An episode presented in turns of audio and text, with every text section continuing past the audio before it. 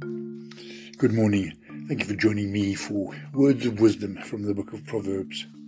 Today we turn to chapter 26 and I'm quoting verse 11 from the Good News translation. Charcoal keeps the embers glowing. Wood keeps the fire burning. And troublemakers keep arguments alive. Thank you for listening. Have a wonderful day.